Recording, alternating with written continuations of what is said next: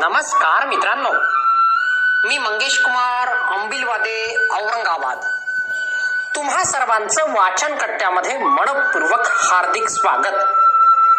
मित्रांनो मी आज वाचन कट्ट्याच्या माध्यमातून सचिन रमेशराव वावरकर अमरावती यांनी संकलित केलेली वाद नको ही सुंदर कथा खास तुमच्यासाठी घेऊन आलोय.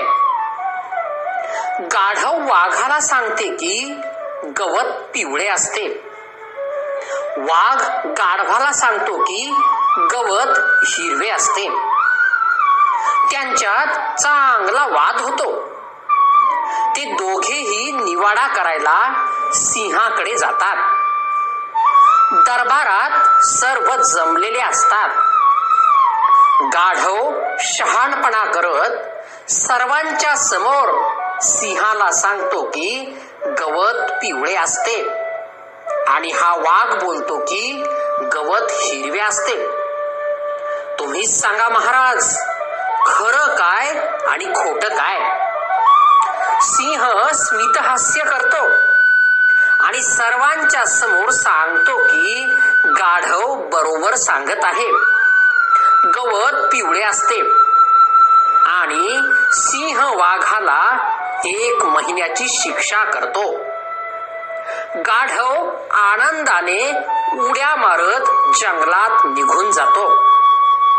सर्व दरबार संपल्यावर वाघ जाऊन सिंहाला विचारतो तुम्हाला तर माहीत आहे ना गवत हिरवं असत? तरीही मला का शिक्षा केली? सिंह बोलतो की मी शिक्षा तुला यासाठी केली की तो गाढव आहे. हे सर्वांना माहिती आहे. आणि गवत हिरवच आहे. ह्यात शंकाच नाही.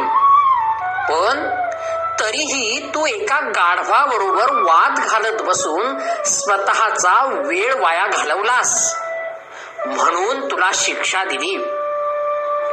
गोष्टीचे तात्पर्य ध्येय गाठायचे असेल तर आपल्या कामात अडथळे निर्माण करणाऱ्यांकडे लक्ष न देता ध्येयपूर्तीसाठी काम करावे. कारण शेवटी ध्येय महत्वाचं आहे. धन्यवाद.